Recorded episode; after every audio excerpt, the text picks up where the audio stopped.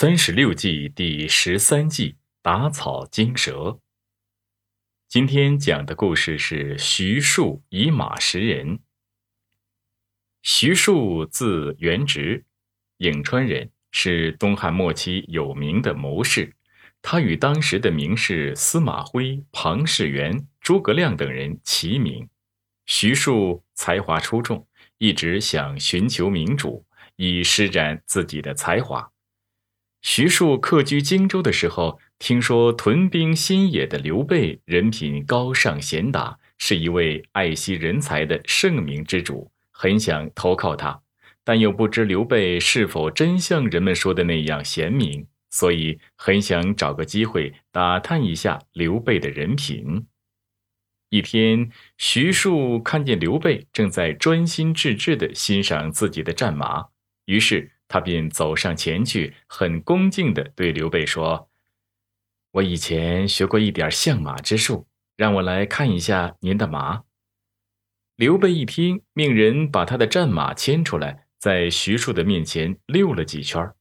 这时，徐庶忽然故作惊讶地说：“哎呀，您的马虽是一匹千里马，但将来却是要伤人的。”刘备听了，很不在意的笑着说：“人的生死都是命里注定的，与马有什么关系呀？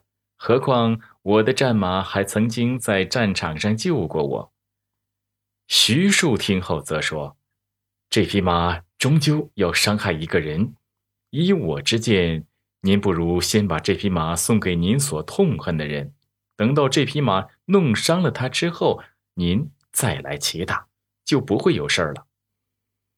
刘备一听此言，大为不满，便愤愤地说：“我本来希望先生能告诉我平定天下的大道理，可没想到您现在却教我如何害人，我实在不敢从命。”徐庶一听此话，连忙向刘备赔礼道歉，说：“我一直听人说您贤明仁爱。”但一直不太相信，今天特意用这番话来试探您，果然和传说中的一样。希望您能原谅我，我将为您效犬马之劳。从此以后，徐庶便开始尽心竭力地辅佐刘备，经常为刘备出谋划策。不仅如此，他还向刘备推荐了卧龙岗的奇才诸葛亮。刘备听说诸葛亮的才华后，本想委托徐庶代表自己礼聘诸葛亮出山，徐庶婉言拒绝。他对刘备说：“诸葛亮有治国安邦的才能，人称卧龙先生，得到他的辅佐就能够平定天下。这位旷世奇才不是贸然能请得来的，您还是亲自去请吧。”刘备为图大业，听从了徐庶的建议。他不惜降尊于贵，三次登门拜访诸葛亮。他的虔诚之心终于感动了诸葛亮，使诸葛亮同意辅佐他。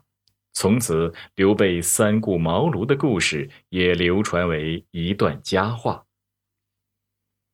那打草惊蛇这一计，主要是指在没有摸清敌方情况的时候，不能盲目行动，而要反复侦查，甚至采取试探的方式，弄清敌方的实际情况之后，再做打算。